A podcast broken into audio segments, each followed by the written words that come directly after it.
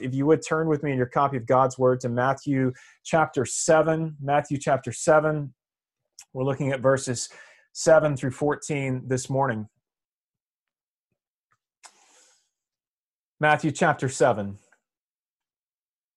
Ask, and it will be given to you. Seek, and you will find. Knock, and it will be open to you.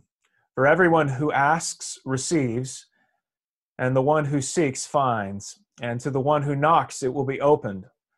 Or which one of you, if his son asks him for bread, will give him a stone? Or if he asks for a fish, will give him a serpent?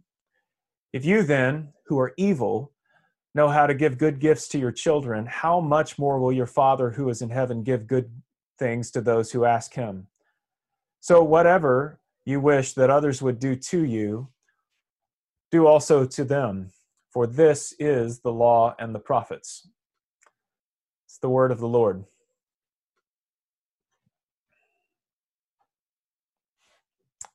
So this morning, we are nearing the end of the Sermon on the Mount. We're here in chapter 7.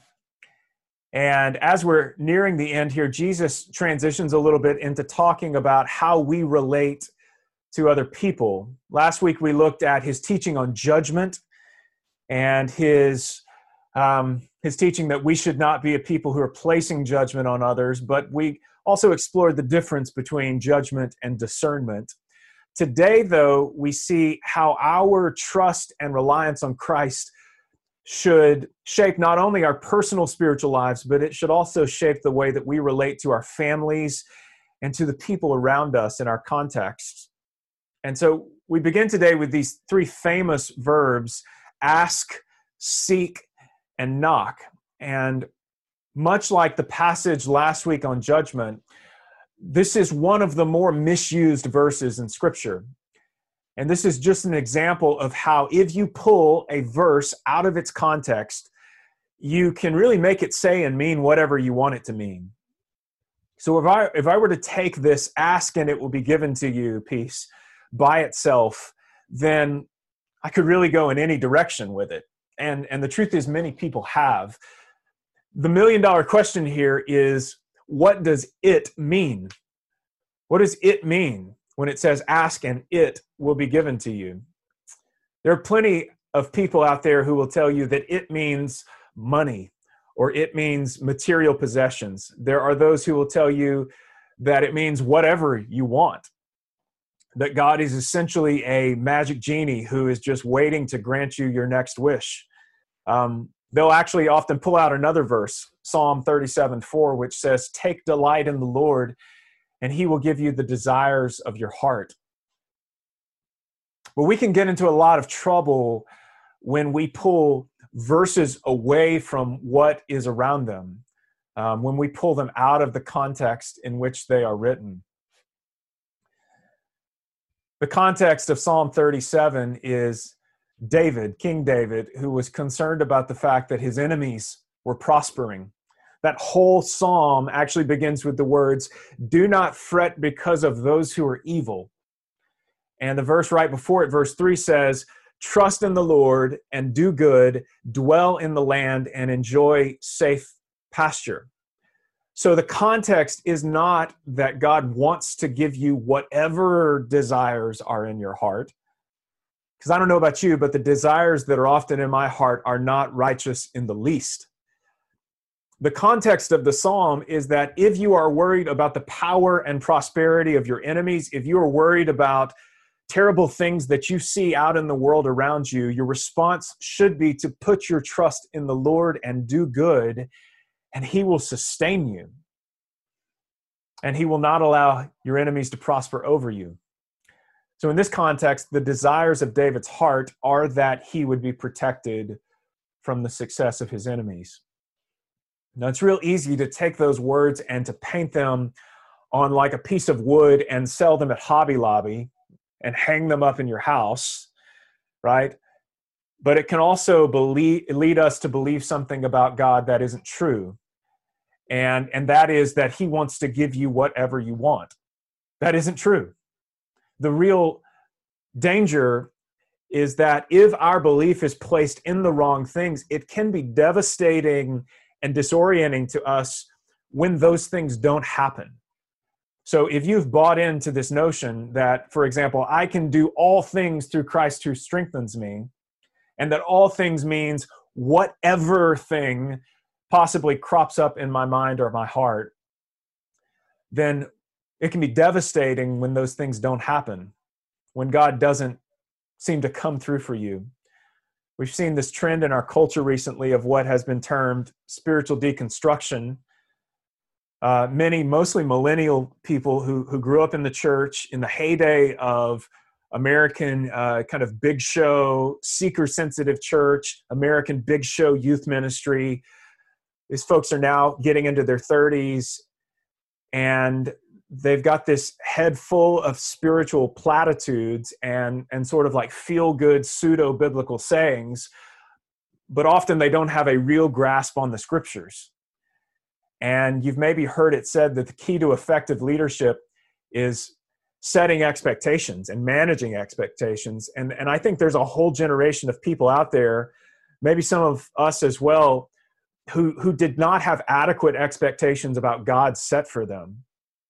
When your basic understanding of God is something like, if I will just be a good boy or girl and, and not have sex before marriage and not lie, cheat, or steal, then God will bless me, then your understanding of God is functionally incorrect and you've actually bought into a false gospel, which is a gospel that says, I have to do good things in order to get good things from God.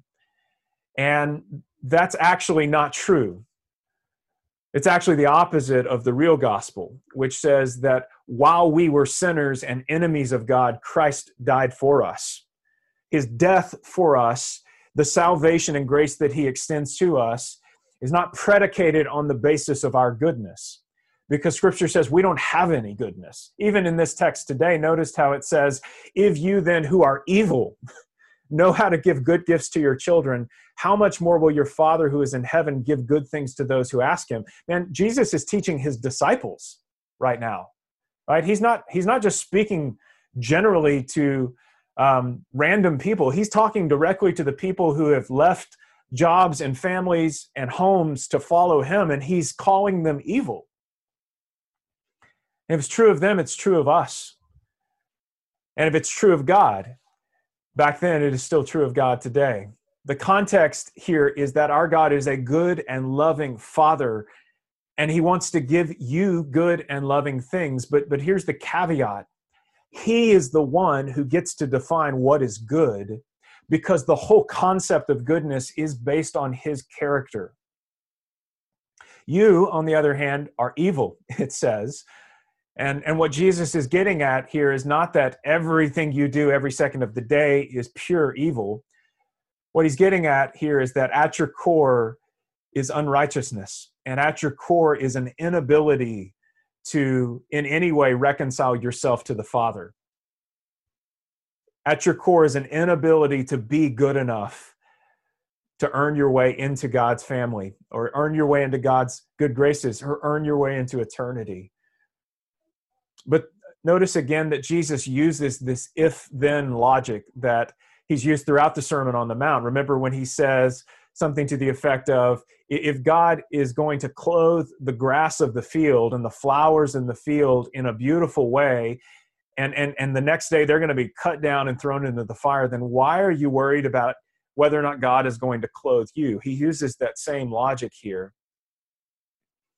He says, if, if Jesus is going to do, or if God, rather, the Father is going to do what he has done for his children, if he's going to give good gifts to you, why do you think that he's suddenly going to stop when he wasn't doing that in the first place based on your goodness? If that is true, then don't you think our God, who is perfect, wants that even more and even more perfectly than we do? So when you're asking and seeking and knocking and doing these things that Jesus is calling us to do, a few thoughts for us to remember today. First of all, these words imply persistence and patience.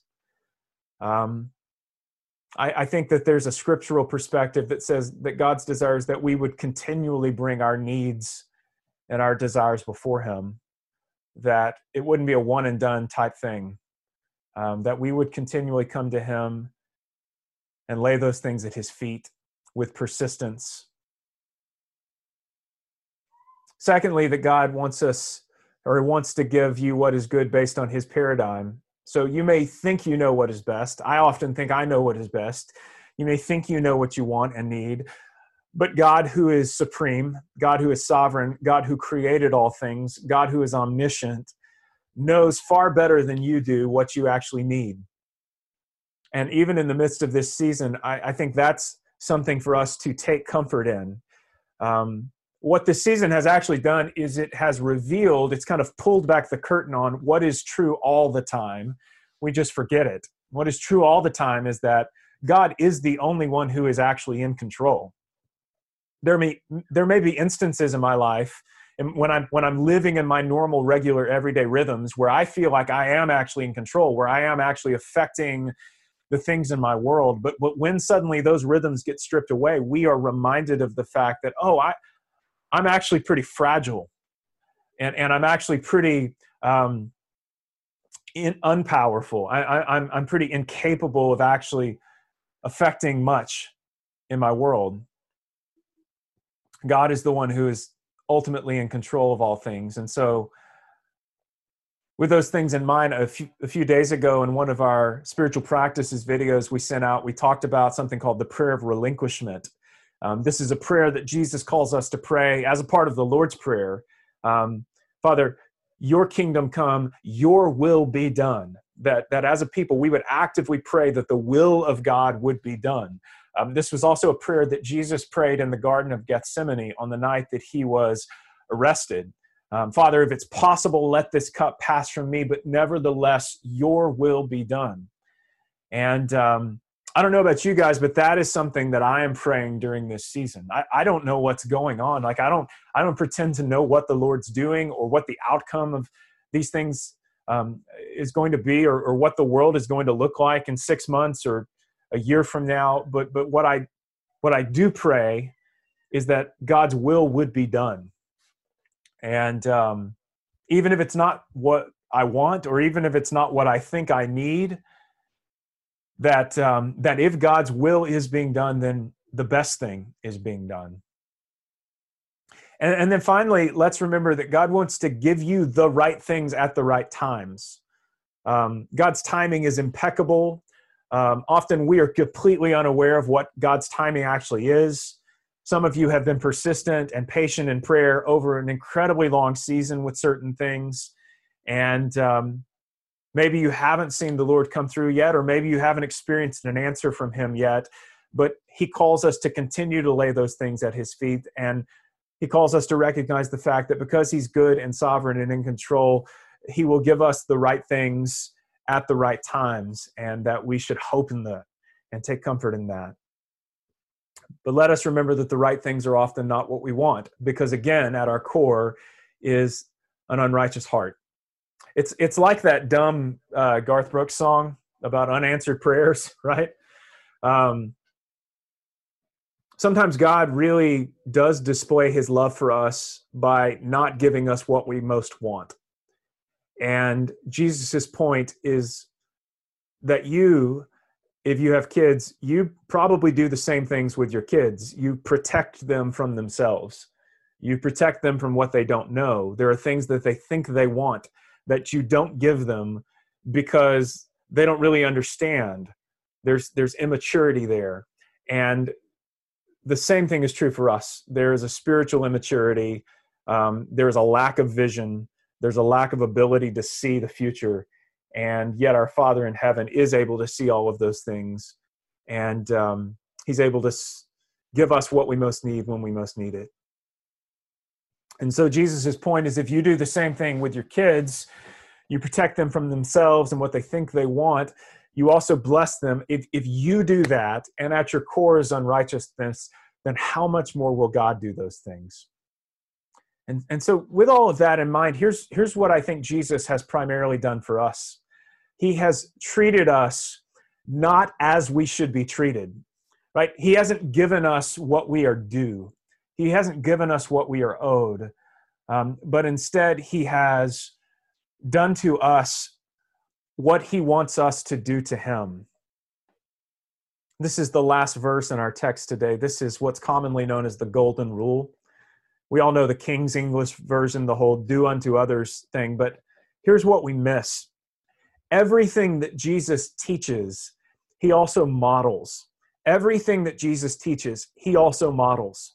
There's nothing that he gives us in his verbal teaching that we can't look at his life and also see in practice. And the same thing is true here. Notice how at the end of that it says, So whatever you wish that others would do to you, do also to them, for this is the law and the prophets. So I said on one of our prayer calls earlier this week that, that I have a I have a theory that G- all of Jesus' teaching ultimately comes back to the great commandment. The great commandment is love the Lord your God with all your heart, soul, mind, and strength, and love your neighbor as yourself. And and and that is certainly true here. It's said of the great commandment that it is the summation of all the law and the prophets. And as Jesus says that you would do to others um, what you want them to do to you, and that that is the law and the prophets, he is effectively restating the great commandment here. There is also this connection um, to the whole of Jesus' teaching and, and, and, and the whole of the model of his life, because everything is ultimately leading to this ultimate self sacrifice. It's leading to this point where he lays, lays down his life um, for those who are opposed to him and, and those who are unrighteous. Jesus sacrificed himself for us and in doing that, he also teaches us things like greater love has no one than that he would lay down his life for his friends. And so, at the same time that Jesus is laying down his life for us, he is calling us also to lay down our lives for others. And that may not necessarily mean physical death, but it certainly means servanthood. Um, we've been reading through the Gospel of Mark on our prayer calls, and one of the things we see Jesus saying to his disciples over and over again, and it's just like they don't get it at all. He keeps saying to them, If you want to be first, you have to become the servant of all. If you want to be first, you have to become like one who is last. And they just, they just, it's almost like they don't grasp it. And so he just keeps repeating it ad nauseum. He also models it. Jesus is first he is on his throne in heaven, but he also modeled for us what it looks like to be last and to become the servant of all and to lay down one's life for his friends. And so, in the same way, his desire is that we would embrace that towards our neighbors, toward our family members, toward those who are around us in our context. And, um, and I would say that now is never a better time for us to truly begin to embrace what it looks like to be servants